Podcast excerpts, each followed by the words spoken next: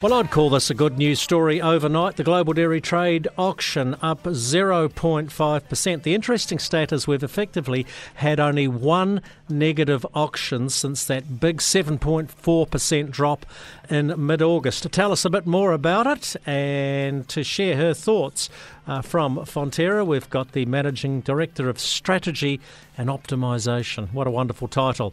Uh, Emma Parsons. Uh, Emma, I think you would take this at Fonterra HQ, wouldn't you?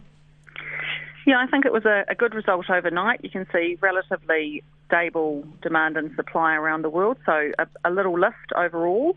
Um, good participation from China, so they're coming back from their Lunar New Year uh, holidays, and so um, restocking after that uh, that big festival. So yeah, good good demand overall. Uh, conversely, is the Middle East tapering off as they head into Ramadan?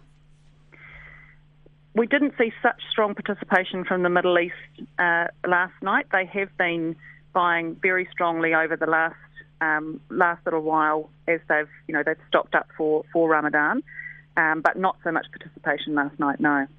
So, uh, what was behind skim milk powder going up and whole milk powder going down? Just a rebalancing of the portfolios?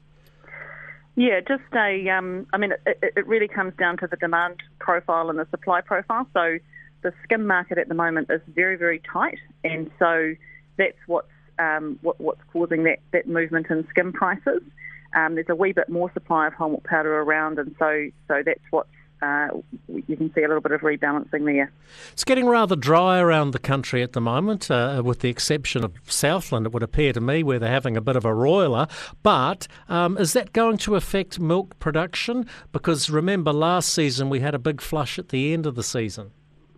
That's right. So we're not expecting to see that sort of flush, but equally we're not in the extent of drought conditions that perhaps were forecast earlier in the season. So milk supply um, is a wee bit behind last year, uh, or is still tracking a bit behind last year, but it's it's certainly not as dry as as perhaps was expected. And our understanding is that there's quite a good amount of supplementary feed around, so that you know farmers will be feeling you know relatively comfortable um, compared to where things could have been. What about global production? Because it would seem to me, once again, from reading I've been doing, that everyone around the world is having difficulty maintaining production, perhaps with the exception of China.